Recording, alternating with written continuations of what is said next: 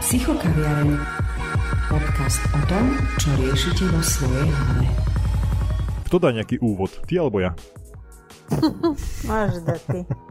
Máš dať ty a ja potom budem nadvezovať.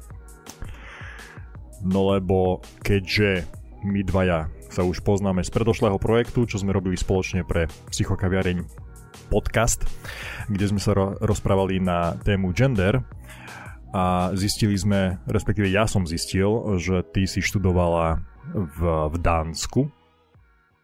Dobre si to pamätám. Áno, dobre. Dobre. Nerobil som si poznámky, ja som ti vral, že budem improvizovať.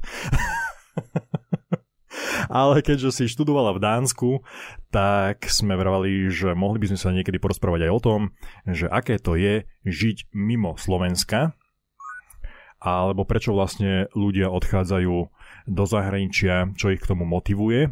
No a presne na túto tému sme sa rozhodli rozprávať dnes uh, live takto cez Clubhouse, čo si vlastne počas toho budeme aj nahrávať a zároveň to vydáme ako taký podcast kde aj spätne ľudia budú môcť si vypočuť naše diskutovanie o tom, prečo je dobré za hranicami Slovenska a prečo je ešte lepšie sa potom vrátiť.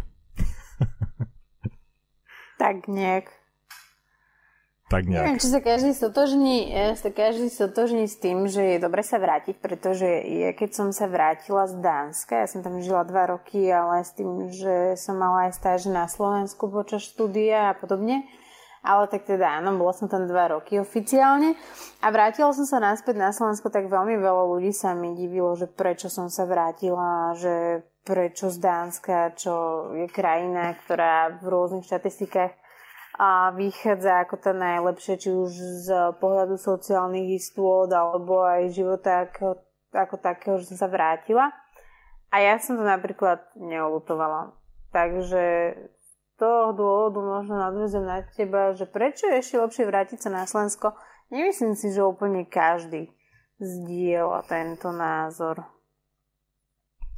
Takže to k nášmu úvodu. S tým ja úplne súhlasím, že asi nie každý sa s tým stotožňuje, lebo často počúvam, alebo som počul taký názor, že je dobré, aby mladí ľudia opustili Slovensko a videli svet, okúsili ho a potom tie skúsenosti, ktoré nadobudú v zahraničí, zúžitkovali doma. Lenže častokrát sa potom stáva, presne ako vravíš, že tá motivácia vrátiť sa naspäť na Slovensko chýba, pretože niektoré tie krajiny majú možno lepšie benefity a si potom motivovanejšia alebo motivovaní ostať v tom zahraničí a nevrácať sa naspäť. Ale skôr než začneme rozprávať o tom, že čo motivuje alebo nemotivuje ľudí sa vrátiť, a skúsme od toho samotného začiatku. Prečo vlastne si sa ty rozhodla ísť študovať do zahraničia? Vieš čo, uh, ja som bola tak nastavená, že chcela som ísť niekedy, nevedela som ešte kedy v tom horizonte, že chcem ísť niekedy do zahraničia, chcem skúsiť to, aké to tam je existovať, fungovať. A hlavne pre mňa bolo dosť veľkým motivujúcim faktorom jazyk. A tým, že vlastne môj druhý jazyk, okrem materinského je angličtina, ale vždy som vedela, že to, čo nám dávajú do hlav na slovenských školách ohľadne angličtiny a celkovo cudzých jazykov nie je asi celkom OK a nie je použiteľné do sveta. A ja som síce mala aj na základke angličtinu, aj som na Gimply mala anglinu, aj som z nej maturovala, ale nebola som si istá tým jazykom ako takým. Čiže to bola uh, taká prvá nejaká motivujúca spúšťacia barlička, že prečo ísť do zahraničia. A potom tá druhá, ja som tam išla, to by som ešte rada povedala, ja som tam išla študovať, lebo väčšina Slovakov chodí do zahraničia hlavne si zarobiť a ide za prácu, ale ja som išla študovať a to bola taká uh, zvláštna zhoda okolností, že ja som študovala sociológiu na Univerzite Komenského, to sme niekoľkokrát už hovorili. A v bakalárskom ročníku e, začala byť taká zvláštna konštelácia na našej katedre, a, že veľmi veľa ľudí vyhadzovali profesori, respektíve jeden konkrétny profesor, a necítila som sa tam tak fajn, že nemala som motivu- motiváciu nejako napredovať a venovať sa tej sociológii ako keby aj počas svojho voľného času a som si povedala, že chcem niečo iné. Že nechcem uh, vychodiť školu s tým, že budem 5 rokov chodiť na prednášky, budem sa memorovať a tak ďalej a vidím zo školy a v podstate nebudem použiteľná do sveta. Čo nehovorím, že teraz som bola, ale chcela som trošku iný vzdelávania a to sa mi vlastne podarilo, keď som do Dánska odišla. Takže to boli také dva spúšťače hlavné a ten tretí bolo to, že som sa chcela osamostatniť a chcela som jednoducho odísť preč, zmeniť vzduch, lebo bolo tam viacero nejakých takých dôvodov, že prečo som potrebovala a chcela ja o tom nezmeniť vzduch a myslím si, že to bolo to najlepšie, prečo som sa mohla rozhodnúť. Ja som sa na chvíľu zamyslel, keď si spomínala, že materinský jazyk, angličtina, akože druhý v poradí a že si sa učila aj na škole anglicky a tak ďalej. Ja som sa učil napríklad tú Nemčinu aj s angličtinou neskôr. Najprv na základnej som mal len Nemčinu a neskôr na, gimpla, na, na gymnáziu som mal Nemčinu a angličtinu. A vždy som vravel, že prisahám na všetko, čo mi je sveté, že nikdy nepôjdem do krajiny, kde sa rozpráva po nemecky, pretože je to hnusný škaredý jazyk. A čo čer nechcel, skončil som v Nemecku a dodnes pracujem v Rakúsku. a používam tú Nemčinu dennodenne.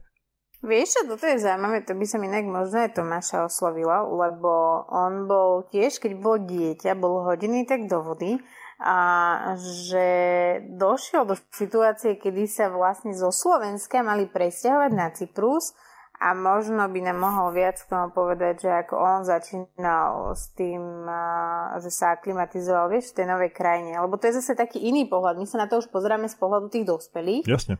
Alebo ja z pohľadu, že študenty, z pohľadu toho, že si išiel za prácou ale Tomáš to mal tak, že vlastne on nevedel poriadne jazyk a došiel na Cyprus a musel sa, vieš, chytiť, chopiť šance. Tomáš má slovo, kľudne môže pokračovať ďalej. Tak ja som vlastne odišiel na Cyprus, keď som mal 11 rokov, v roku 2002 a s tým, že som vôbec nevedel anglicky, respektíve vôbec. Vedel som to, čo ma naučili v štyroch ročníkoch z EDŠky plus jeden prvý ročník na 8-ročnom Gimply, ale bolo to stále e, nedostatočné aj na nejakú základnú komunikáciu, takže som prišiel na Cyprus s tým, že som bol hodený do jamy levovej kvázi, alebo do, do vody a musel som sa naučiť rýchlo plávať. Musel som sa naučiť orientovať, musel som sa naučiť dohovoriť. A prebiehalo to v podstate tak, že že prvý deň, keď som išiel do školy, to bola americká škola, keďže ten systém americký je trošku benevolentnejší, ale respektíve to učivo nie je také náročné ako napríklad na Slovensku, ale bolo to výborný štartovací mostík na to naučiť sa, naučiť sa dobre angličtinu. Ale človek sa vlastne ocitne v takej situácii, že musí, musí sa učiť, musí, musí sa naučiť v tom chodiť a, a bolo to extrémne ťažké zo začiatku. Ja som mal mnohé také dni, keď som nehovorím, že vyslovene plakal, ale bol som smutný, keďže som nikomu nerozumel, učivu som nerozumel, ale ono potom, potom to prišlo a ono sa to začalo lepiť a tým, že to človek potom používa dennodenne, tak sa to um, veľmi rýchlo na človeka nalepí a potom, potom príde ten dobrý pocit, že človek to zvládol. Ale hej, odísť do cudzej krajiny je určite iné pre to dieťa, respektíve ja som 11 rokov môžem povedať, že som bol ešte stále dieťa, ako keď do zahraničia e, odíde dospelý. A ja som tam neodišiel, som tam odišiel svojvoľne, nesvojvoľne, s tým, že moja mamina sa vydala a jej muž tedajší bol vyslaný e, pracovať na veľvyslanectve, takže my sme sa tam všetci presťahovali. A keď sa na to spätne pozriem, tak to bolo to najlepšie, čo sa mi mohlo v živote stať. Keďže tie 3 roky, čo sme strávili na tom ostrove, na Cypre, Teraz neviem, či si padol, alebo len ja nepočujem nič. Ale chcel som... Ja sa ospravedlňujem, ale mi zazvonil telefón. Aha, nevadí, v pohode. Ja len som chcel nadviazať na to, že si vravel, že, že neplakal si, ale bol si smutný. Ja sa musím priznať, ja som, keď som išiel prvýkrát do Nemecka pracovať, tak som išiel uh, pracovať ako opatrovateľ a mal som uh, teraz neviem presne, či 20 alebo 21 a ja som sa v ten večer rozplakal, keď som tam prišiel. Lebo poprvé bol som v cudzej krajine, tisíc kilometrov od domova, kde všetci moji priatelia, manželka, rodina, proste každý bol preč.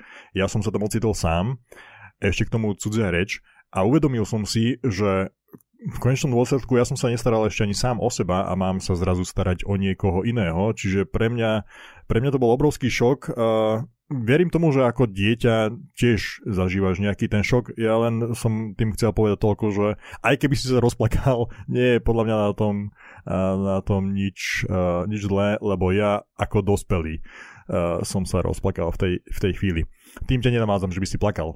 ja, ja len vravím, že ako presne, presne viem, čo možno si prežíval v tej chvíli. Ja keď vám do toho skočím, ja som mala opačnú emóciu, že tým, že ja som si povedala, že rozhodla som sa pre cudzinu, idem do toho uh, nového sveta pre mňa, do úplne cudzej krajiny, neviem, čo ma tam čaká. Bola som trošku tak v strese, že ako tá škola, či to budem zvládať, či im budem vôbec rozumieť. Uh, tak ja som bola uh, tak nastavená, že uh, keď som prišla, tak som sa tak uh, veľmi rýchlo zhodnotila, že fuha, že možno to nie je také easy, ako som si to predstavovala, že doma som bola väčšia frajerka, ale ja som mala zase takú, taký postoj alebo takú emociu som prežívala, že som sa do toho zakusla a povedala som, že ja to proste sebe dokážem aj všetkým ostatným, že na to mám, že to dám a jednoducho to bol taký spúšťač, že som bola taká, taká hrdinka, hej, že tak sena, že idem si za tým, hoci som absolútne netušila, čo ma, čo ma ešte čaká. Taký hrdina som bola ja celou cestou do Nemecka. až kým som tam nedorazil. Ale možno je to práve tým spôsobené, ako sa väčšinou vraví, že ženy sú vyspelejšie, vieš, takže možno si to prežívala ináč ako my. Však Tomáš bol ešte dieťa a ja som bol pravdepodobne ešte nedo, nevyzrelý. Je to tak, inak je zaujímavé, ja som ešte predtým, než sme spustili um, celú túto diskusiu, uh, ja som si len tak pozrela štatisticky alebo taký nejaký prehľad na nete, že koľko cca Slovakov žije v zahraničí a je to skoro 1,5 milióna Slovákov. Samozrejme, že tie údaje sa budú ešte líšiť, lebo momentálne teda ešte stále prebieha počas marca sčítanie obyvateľstva a zohľadňujú sa tam aj takéto faktory. Ale čo vy hovoríte na to, že je to až 1,5 milióna, alebo je to iba 1,5 milióna? Ja by som povedal skôr, že iba. Vezmi si Poliakov. Dobre, Poliaci sú všade na svete, hej, to mi dá, určite to mi za pravdu, to mi precestoval celý svet, či už e, kvôli práci, alebo aj kvôli zábave a teda spoznávaniu krajín, ale ja si myslím, že Poliaci sú všade, to mi nie? Tak Poliaci, to, sú, to je taký invazívny národ, keď to mám takto povedať. Oni sú naozaj všade. A samozrejme najviac ich je vo Veľkej Británii, keď to číslo pravdepodobne teraz klesne skrz Brexit, ale presne ako hovoríš, Poliakov je, Poliakov je všade strašne veľa. A druhá zaujímavá vec, ktorú som sa dočítala, že dokonca existuje jeden deň, ktorý je venovaný Dňu zahraničných Slovákov, teda Slovákom dlhodobo žijúcich v zahraničí a je to na, prípada tento deň na 5. júl. To som napríklad vôbec nevedela, že máme takýto deň v kalendári. To ani ja. Ale to je potom na čase, že by sme to začali oslavovať, počúvaj. Aj keď ty si teraz dobre, OK, už doma, ale ja keď náhodou budem v práci vo Viedni, tak si to oslavím. Vieš, keď si spomenul túto uh, Viedeň a tvoju prácu, tak mne napadá otázka, že čo teba, okrem teda toho, že samozrejme zárobok a tak ďalej, uh, motivovalo k tomu, že ísť pracovať, ale čo teba presvedčilo, že Viedeň je správna voľba? No áno. Zhrnula si vlastne e, to najdôležitejšie a to je, že ten zárobok, pretože pred 15 e, rokmi, zhruba alebo 14, v 2008 som išiel prvýkrát kvôli práci do Nemecka a vtedy to bolo zárobok a teraz prečo, prečo robím vo Viedni, tak e, na to je úplne jednoduchá odpoveď a to je to, že takto môžeme bývať v Bratislave, ale zároveň môžem pracovať e, v zahraničí a zase je tá motivácia práve ten zárobok, lebo platy jednoducho za hranicami sú vyššie ako u nás a pre mňa práve to bola tá motivácia bývať v Bratislave, pretože my pôvodne nie sme z Bratislavy, ale z Košic, tak uh, kvôli tomu sme sa rozhodli presťahovať uh, do Bratislavy, aby ja som mohol pracovať vo Viedni, ale aby manželka s deckami mohli fungovať normálne na Slovensku, tak ako sú zvyknutí a nemuseli riešiť jazyk a podobné veci. Uh-huh.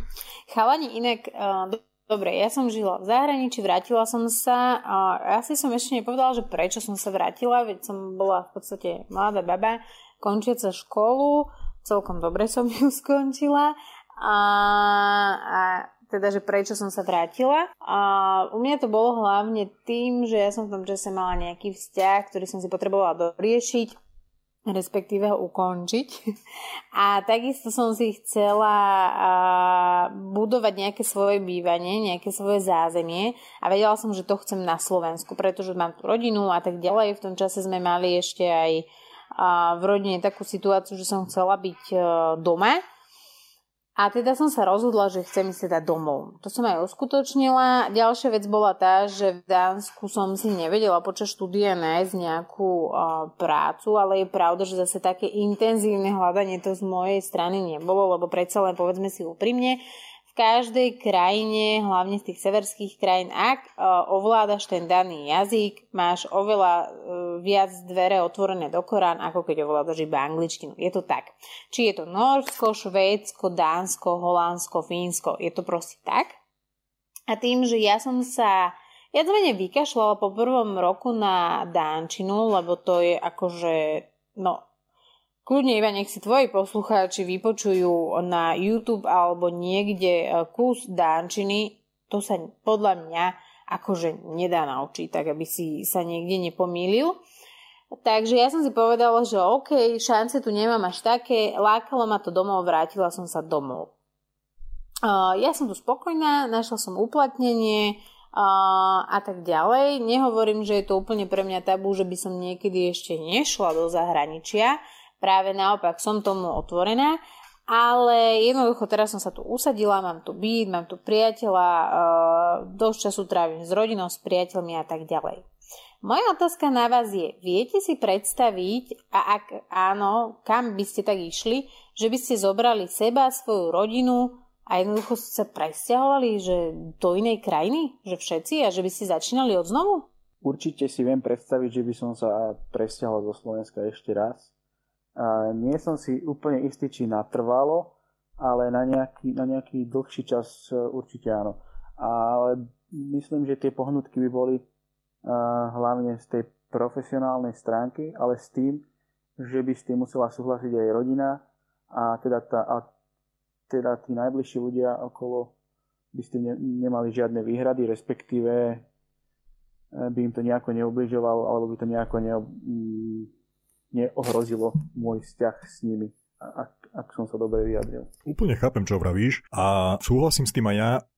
Ja to mám napríklad nastavené v hlave tak, že ja by som išiel kamkoľvek. Pokiaľ, pokiaľ by so mnou išla manželka a decka, tak e, ja by som si dokázal predstaviť e, začať na novo život aj na opačnom konci sveta. Vždy ma fascinovala Austrália alebo Nový Zéland, ale veľmi rád by som si vyskúšal napríklad Ameriku. Aj keď je pravda, že v Amerike som častokrát počul to, že aj ľudia, ktorí tam žijú, tak túžia skôr ísť naspäť do Európy alebo prísť do Európy, pokiaľ sú to Američania pretože uh, tie sociálne systémy u nás fungujú lepšie ako tam. Uh, je však sranda, že veľa ľudí odtiaľ práve ide opačným smerom.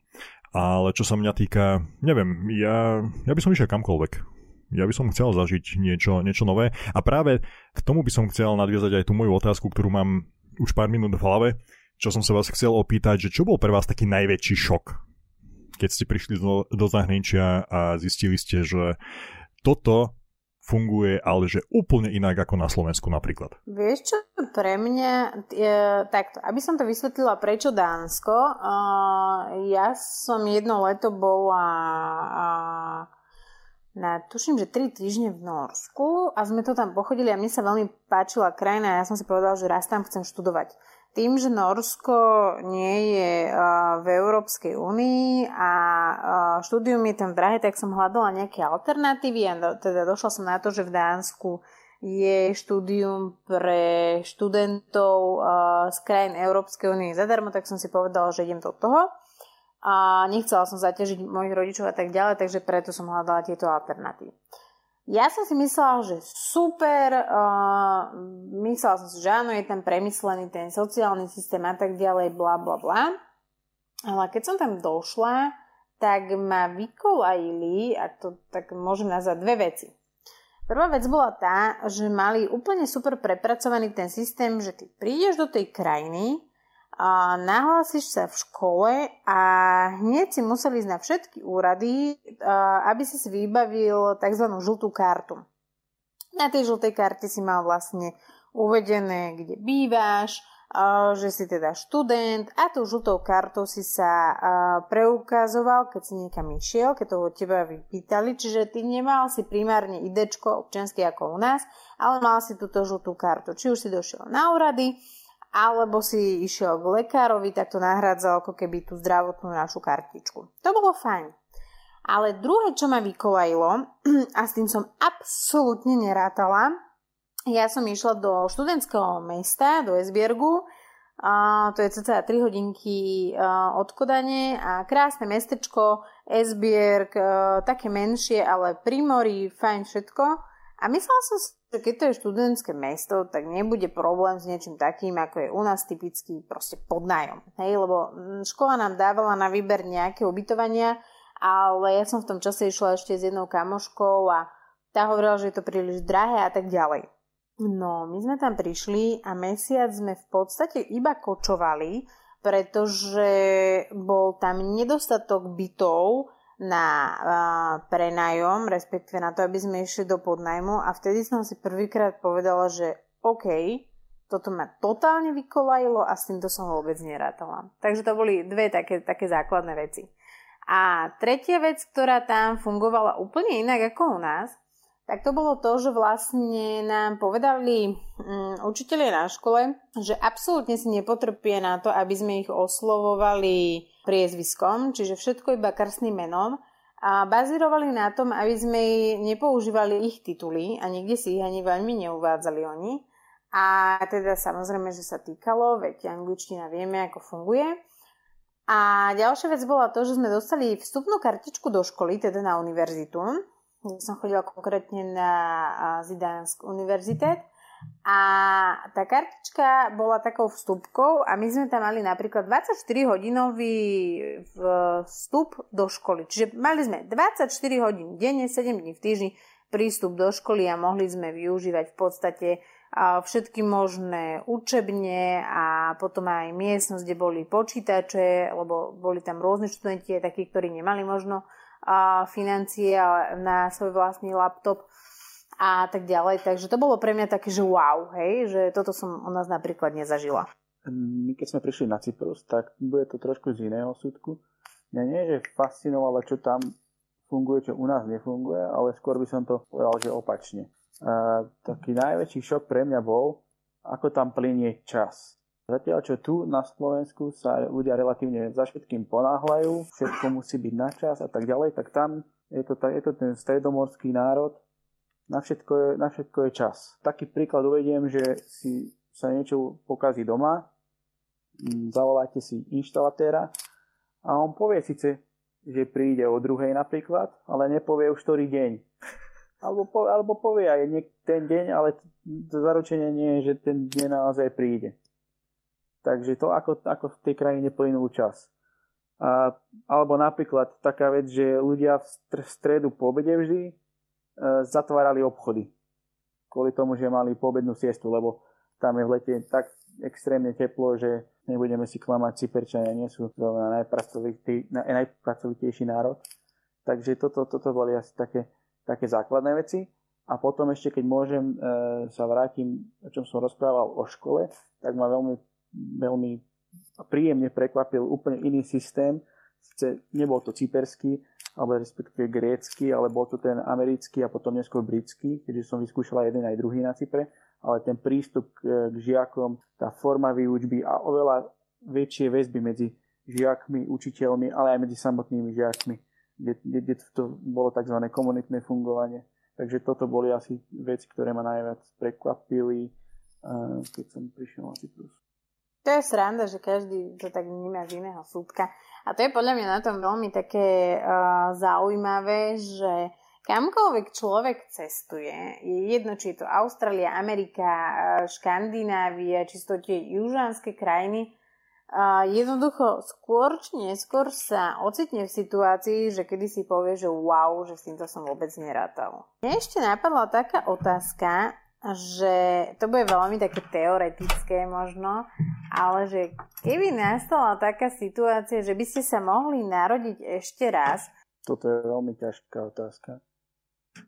A asi som rád, že som sa narodil na Slovensku, ale keď už by som mal povedať, tak asi by to bol jeden z tých stredomorských jeden z tých stredomorských štátov, z tých krajín, možno Chorvátsko, Slovinsko, um, možno Grécko, ale neviem, či by som tam chcel žiť, ale chcel by som sa tam narodiť a mať niečo z tej mentality, takéto, také ten pokoj v duši, taký, taký, taký pohoda, klid, leháro a tak, takú tú mentalitu. Takže asi tak. Toto pohoda, klid, leháro, to sa mi, to sa mi celkom páči, lebo tiež keď sme boli na dovolenke v Chorvátsku, tak práve som si tam všimol, alebo keď som bol v Taliansku, že tam tí ľudia sú inak nastavení mentálne a oni nie sú takí uponáhlaní, ako, ako to je tu u nás v Strednej Európe. Ja by som to možno povedal, že tá kvalita tých medziludských vzťahov v niektorých tých krajinách smerom južnejšie od nás je na úplne inej úrovni ako, ako u nás.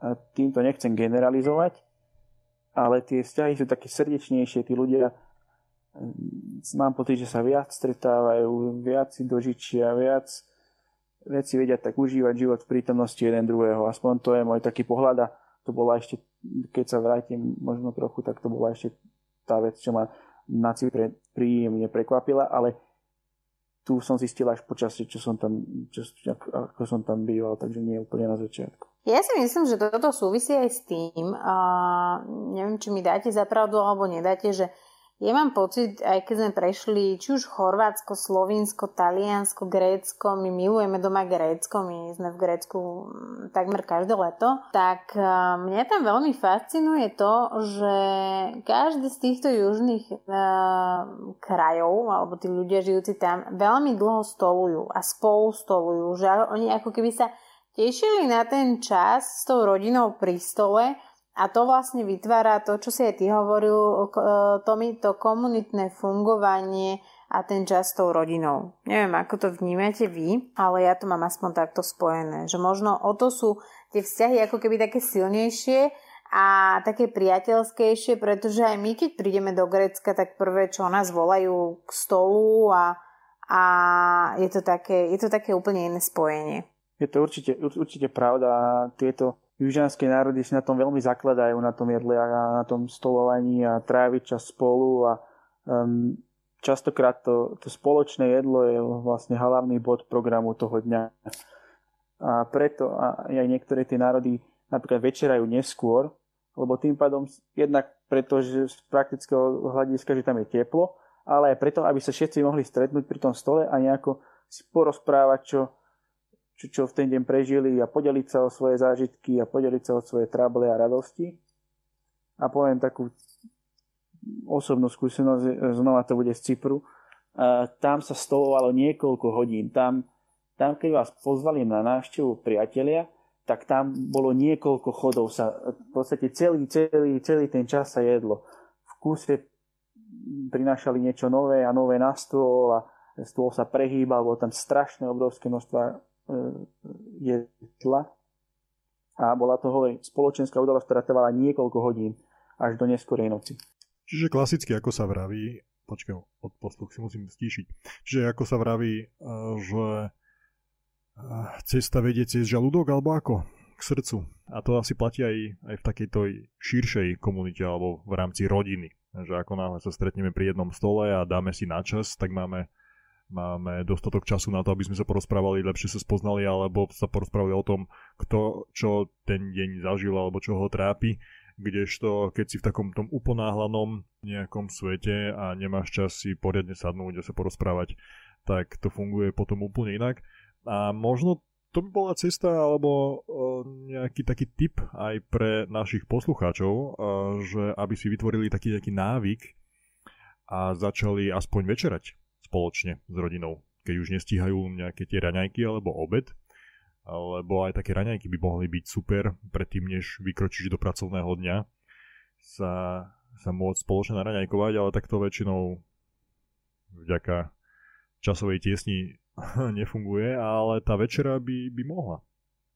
Len to zase chce zvyk. My doma s Kristinkou máme zaužívané, že aspoň jedno jedlo za deň uh, si pri, sadneme spoločne pri ten stôl, stôl a snažíme sa ho vychutnať spoločne a porozprávať sa pri tom. A myslím, že je, to, že je to veľmi dôležité a presne ako hovoríš, je to určite pozitívum, ak, ak si rodina dokáže taký, taký zvyk vytvoriť, takú tradíciu každodennú, že aspoň tú večeru, tie raňajky sú problematické, keďže môže sa stať, že každý z rodiny začína pracovnú dobu niekedy inokedy, ale myslím, že tá večera je, večera je tak, tak ideálne, ideálne jedlo dňa.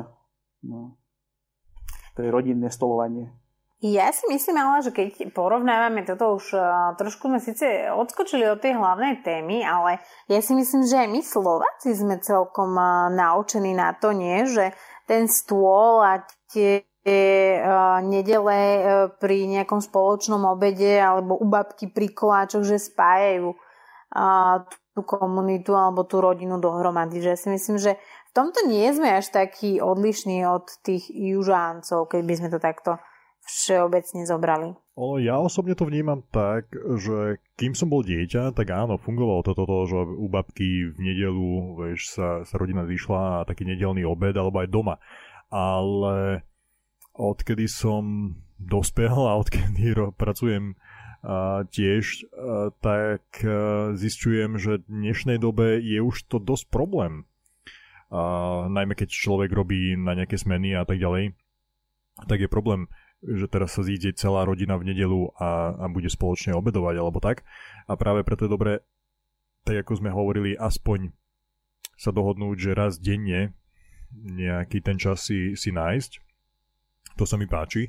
Ale ja som sa vás chcel opýtať, že či je nejaký iný zvyk, ktorý uh, ste videli v zahraničí, keďže to mi prepra- uh, prepracoval, uh, precestoval uh, veľký kus sveta, tak možno niekde videl nejaký zvyk alebo zažil, ktorý ho natoľko oslovil, že si ho doniesol aj domov a, a ho zaužívate teda aj doma. Toto je dobrá otázka. A teraz takto z fleku možno aj nenapadne odpoveď. Či som si ne, priniesol nejaký zvyk zo sveta. No, veľmi by som si chcel priniesť ten zvyk práve z týchto južanských krajín a mať takú flegmošskú uh, mentalitu. Ale toto sa mi zatiaľ úplne nepo, tak nepodarilo. A porozmýšľam, ale takto z asi neviem odpovedať, priznám sa. Ale máme také doma. Ja som si napríklad donesla z Dánska a to aplikujem teda aj u nás doma, aj keď som ešte žila s mojimi rodičmi, ale aj teraz, keď s Tomím žijeme v spoločnej domácnosti. A to je to dánske hygge. Možno to poznáte, možno nie. Medzičasom vyšli ohľadne toho aj nejaké knižky a dá sa o tej hygge metóde alebo toho životného štýlu hygge si načítať aj niečo v knihách. Ale v podstate mňa to, to je asi taký zvyk, ktorý mňa najviac fascinoval počas toho môjho žitia a bytia v Dánsku a ten som preniesla aj k nám domov. A to hygge spočíva v tom, a, že je to taký zvyk, že keď ste doma a ste v kľude s, s rodinou alebo s partnerom, s deťmi a cítite sa fajn, tak pozapínajte doma sviečky. Áno, aj u nás je ten zvyk, že si niekto má rád sviečky, tak si zapne vonú sviečku a tak ďalej, ale dáni to úplne tak dokážu prešpikovať, že jednoducho to je niekoľko sviečok v tom byte na rôznych miestach pozapínaných a to vlastne tá sviečka a ten plameň, jednak to, že je hrejvý, jednak to, že prináša svetlo, a tak pretransformovať do toho, že vlastne to to svetlo tej sviečky a to teplo tej sviečky je symbolom domova a pokoja doma a tak ďalej. Takže to je to, čo ja som donesla domov a vždy, keď som takže v pohode a pri najlepšom, alebo niekedy dám teda storku na Instagram, že sme doma v kľude a svietia sviečky, tak tam väčšinou dám ten hashtag hygie a moji spolužiaci z Dánska úplne vedia, že o čom to je a Musí tá sviečka byť e, nejaká špeciálna, to znamená, že nejaká vonná, alebo, alebo vieš, obyčajnú čajovú sviečku zapaliť, alebo takú, jak máš na prvom svetom príjmaní, asi to nie je to isté, ako keď máš tie veľké, široké. Vieš čo, ono je to v podstate úplne jedno, lebo tá symbolika je v tom, že to vytvára to unikátne svetlo, hej, Dani to nazývajú unikátnym svetlom, pretože tá sviečka vytvára niečo a nie je to nejaký umelý plameň z nejaké ledkové sviečky. Ale ja som videla napríklad, lebo Dáni sú exoti, to vám ešte poviem takú píkošku, to moji rodičia, keď ma došli pozrieť do Dánska, tak sa smiali, že čo to je. U nás väčšinou, keď majú ľudia na oknách žalúzie, tak ich zaťahujú, aby im nikto nevidel. No, keď dojdete do Dánska, tak väčšinou všetky tie žalúzie sú vytiahnuté hore a aby ste im pomaly videli do taniera.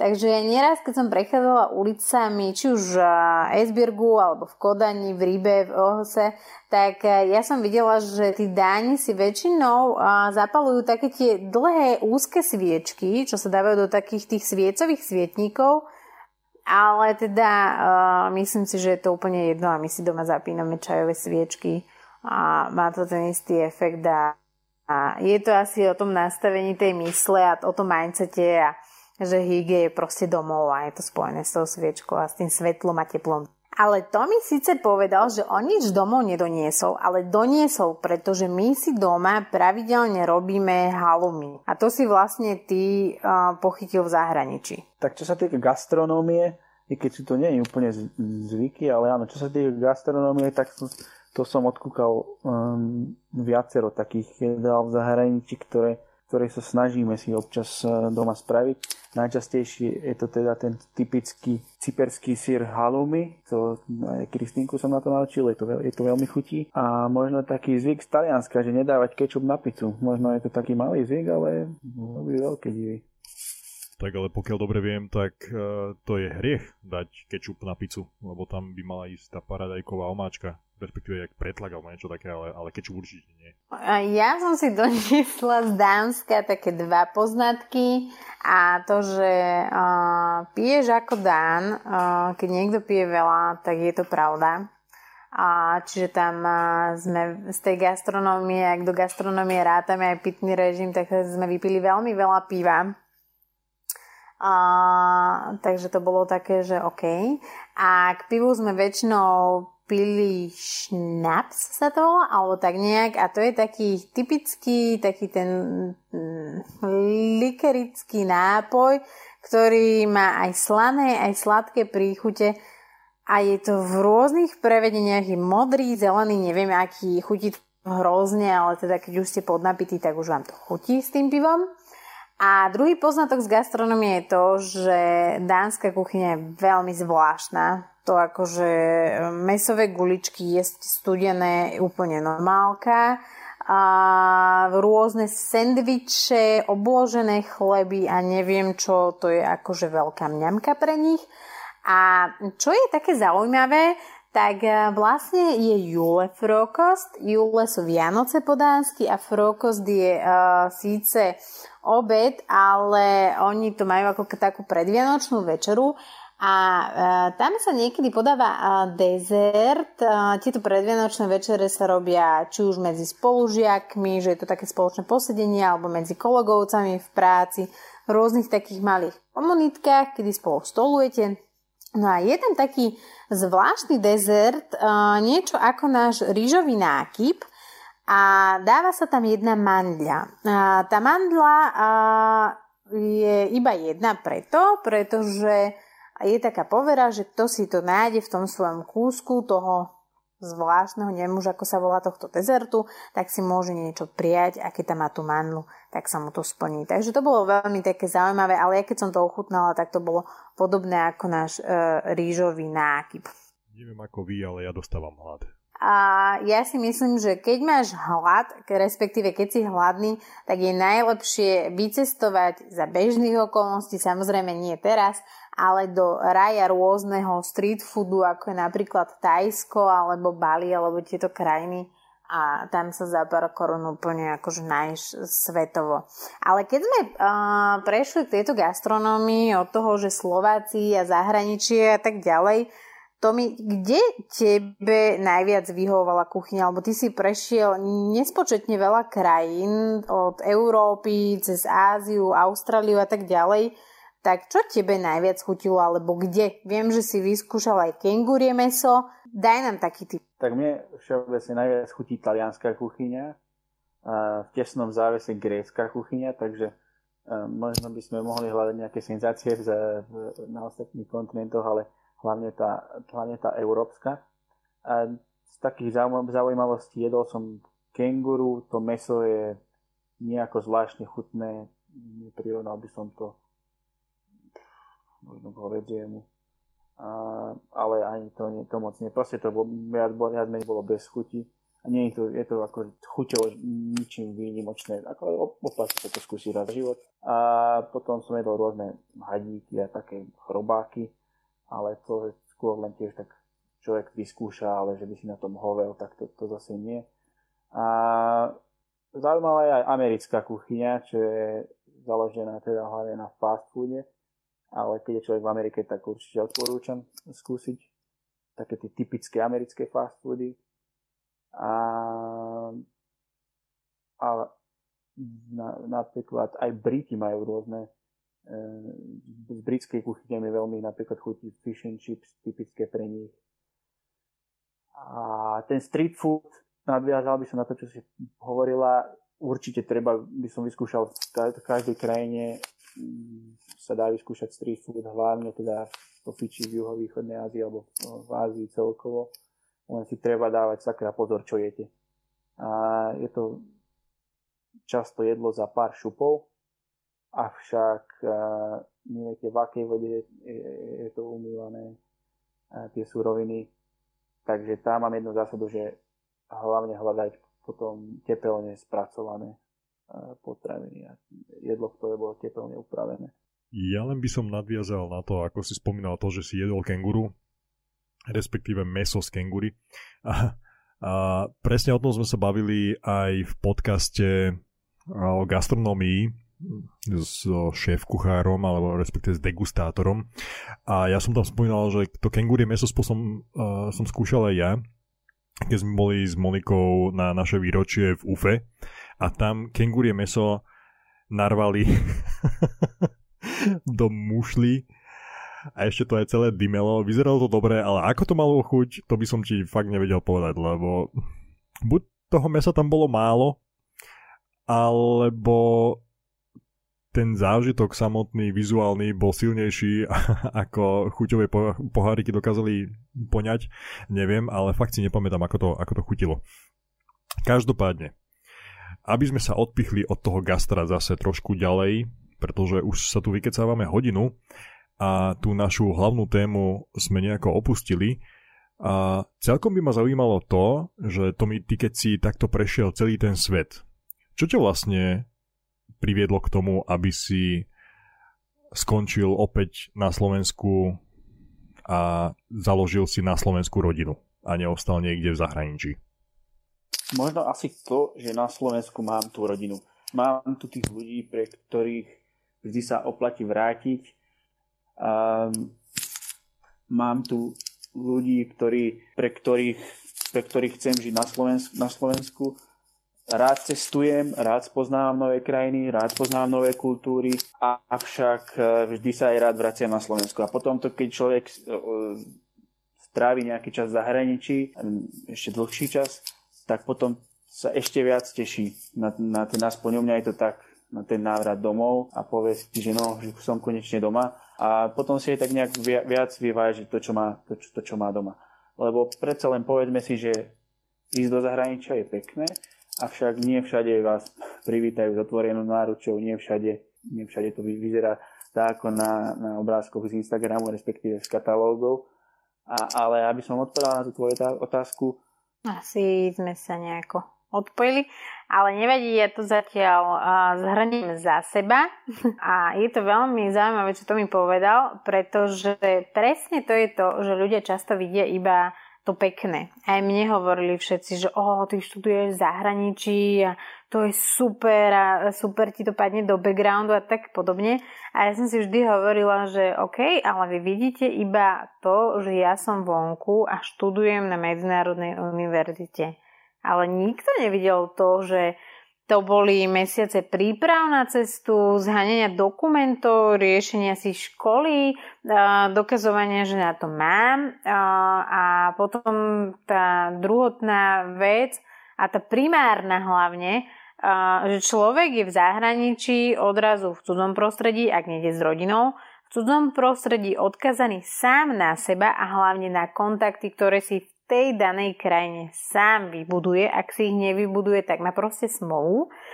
A jednoducho je tam často v nejakej jednej izbe alebo v nejakom šerovanom byte alebo dome a proste častokrát sa dostane do situácie, kedy sa nemá na koho obrátiť.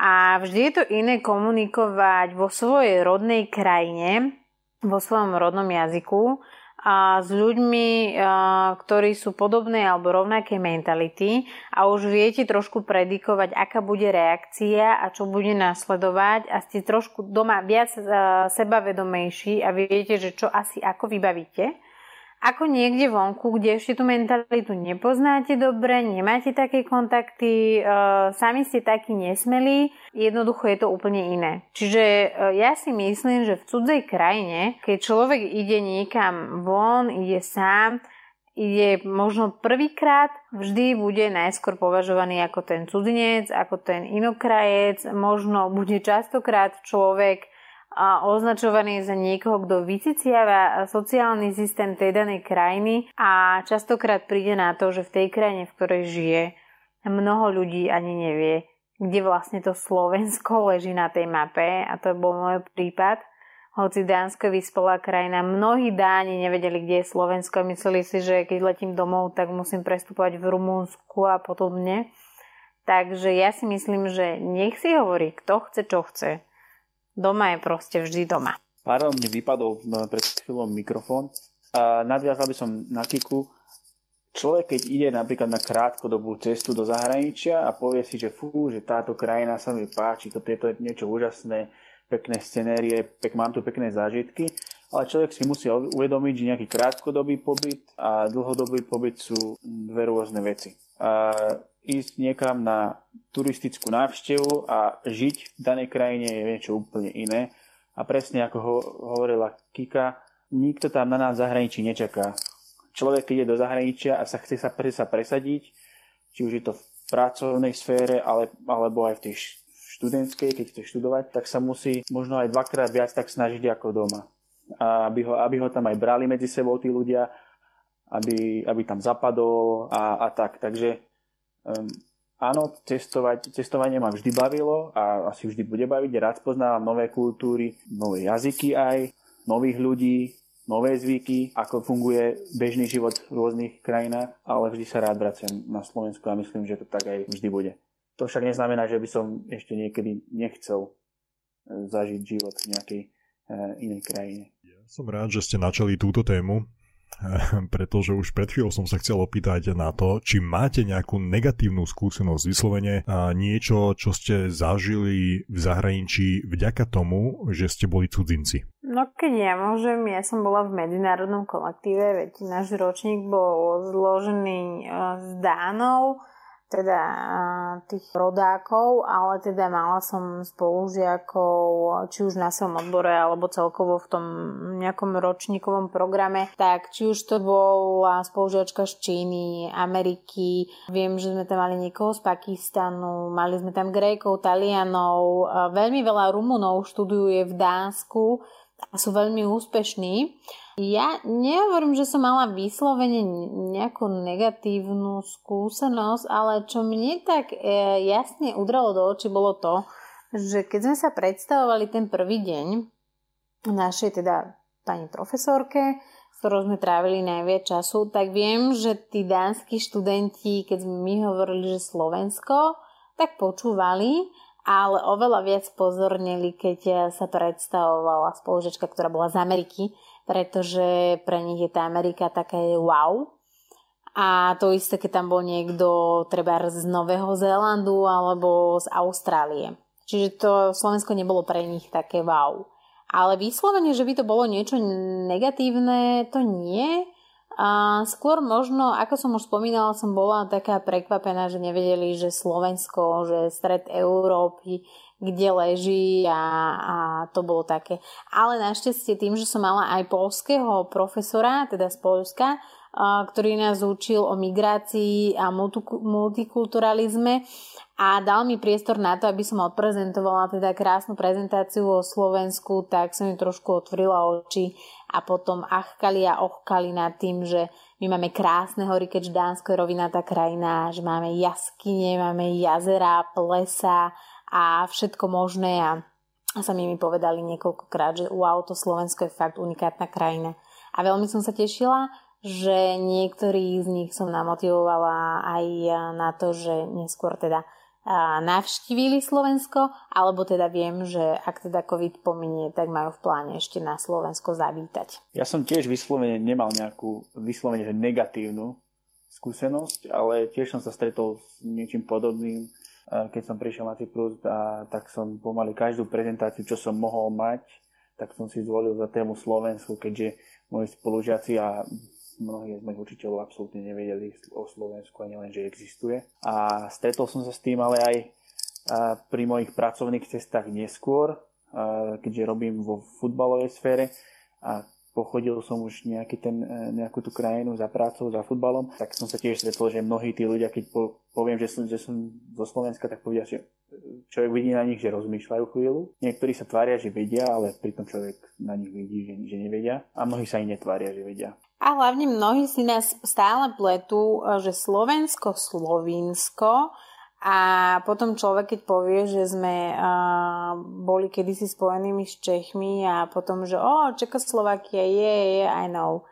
Takže ja si myslím, že Slováci žijúci v zahraničí a na to, ako máme krásnu krajinu, nehovoriac o tej politickej situácii a, a týchto všetkých zákulisných veciach, ktoré nás domácich štvú, a, ale práve keď ho by sme hovorili o tej krajine a o tom, aké máme krásne prírodné bohatstvo, ja si myslím, že by Slováci žijúci v zahraničí mali o tom hovoriť, mali zvyšovať povedomie o týchto veciach, ktorými disponujeme, nielen ako národ, ale teda celkovo ako krajina. A ja si myslím, že my Slováci, keď sa niekde stretneme v zahraničí, a hoci mnohí hovoria, že nevieme držať spolu, ja som mala práve naopak a tú skúsenosť, že kdekoľvek som prišla a som stretla Slovákov, tak sme proste držali spolu a vznikli z toho naozaj e, pekné priateľstva, ktoré niektoré trvajú aj doteraz a, a ja si myslím, že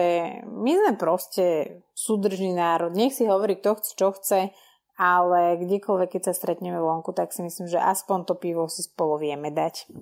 Alebo ak nie pivo, tak aspoň si spolu zanadávať. Sme súdržný národ, ale sme súdržný národ uh, oveľa v zahraničí. Ako doma. Ako, ako, ako doma. Uh, všade, kde som sa v zahraničí stretol so Slovákmi, ktorí žili v tej krajine a tvorili nejakú komunitu, tak presne ako hovoríš, tí ľudia spolu držali, väčšinou boli kamaráti medzi sebou, stretávali sa, a boli ako taká jedna veľká rodina. Či už na Cypre, stretol som sa so Slovákmi žijúcimi v Južnej Afrike, v Austrálii, v Amerike, takže tam to bežne fungovalo. A toto by sme si mohli um, priniesť aj na Slovensku a byť aj u nás doma viac súdržný. Toto si úplne krásne vystihol, pretože presne rovnakú skúsenosť mám aj ja, že pokiaľ Slováci sú vonku v zahraničí, tak držia spolu, respektíve všetky tie slovanské národy zrazu sa tak pobratia a, a držia spolu, lebo však Poliak a Slovák a ja neviem, Slovínec a, a Chorvát a tak ďalej. Zrazu všetci sú jedna veľká rodina. Ale pritom, a takisto aj Slováci medzi sebou. Ale ako náhle si doma, tak už ako náhle si z iného mesta, tak si nepriateľ. A to je podľa mňa škoda. Práve možno kvôli tomu by malo ísť čím viacej Slovákov do zahraničia, aby zistili, že aké to je, keď ľudia držia pospolu. To je jedna vec. A ďalšia vec, čo som chcel, vzhľadom na to, že už rozprávame sa tu na hodinu, a ja pevne verím a dúfam, že si to niekedy v budúcnosti možno o týždeň zopakujeme, pokiaľ bude čas a chuť, tak by som to pomaly ukončil, ale na záver by som vás chcel poprosiť, aby ste dali nejakú radu pre ľudí, ktorí budú počúvať tento záznam a zvažujú napríklad e, či už pracovne alebo študíne vycestovať do zahraničia, tak čo by ste im odporúčali? Ja by som každý, každému jednému z nich odporúčal, aby do toho išli. Aby to skúsili, lebo podľa mňa je to tá najlepšia životná skúsenosť, ktorú nič iné nenahradí a dá im to do života strašne veľa. Naučí ich to, nielen im to dá nejaké to spoznanie tej krajiny, do ktorej sa vydajú, ale naučí ich to aj úplne nové veci uh, o sebe, ako sa človek správa úplne v novom prostredí, keď si proste musí poradiť, ako hovorila Kika, musí nadviazať nejaké kontakty a musí sa naučiť plávať v tom mori. Takže rozhodne by som im to odporúčal, aby do toho išli, lebo je to to najlepšie, čo môžu spraviť. No a moje odporúčanie, to poviem tak po mojom, však vy viete, aká som. a keď chcete ísť študovať, alebo žiť, alebo pracovať, alebo čokoľvek do zahraničia, choďte. Ale prosím vás, nezabudnite, odkiaľ naozaj ste a nezabudnite na to, že nech vám je akokoľvek skvelé v zahraničí, tak e, to naše malé Slovensko je síce malé, ale podľa mňa je úplne super. A podľa mňa je veľmi dôležité, kamkoľvek idete, kamkoľvek vycestujete, aj to je jedno, či pôjdete žiť, študovať e, do zahraničia, alebo pôjdete iba na krátky či dlhší trip, prosím, nerobte nám Slovákom hambu. Takže asi toľko. Nádherne zhrnuté, ďakujem ti krásne za túto dobrú radu. Určite si to každý vezme k srdcu. Aspoň teda dúfam. Dobre, tak ja vám na dnes ďakujem, že ste boli súčasťou tohto príjemného večera a už teraz sa teším na to, o čom sa budeme baviť najbližšie. Ďakujeme aj my a myslím si, že je super, že si načrtol túto tému a dúfam, že to vypočuje čo najviac ľudí a možno ich to nejakým spôsobom buď nakopne, alebo ich to privedie aspoň k nejakému uvedomeniu. Takže pekný večer ešte. A ja ďakujem veľmi pekne za pozvanie a všetkým želám pekný večer, deň alebo ráno. Ďakujem vám ešte raz, majte sa krásne. Pekný večer. Psychokaviareň. Podcast o tom, čo riešite vo svojej hlave.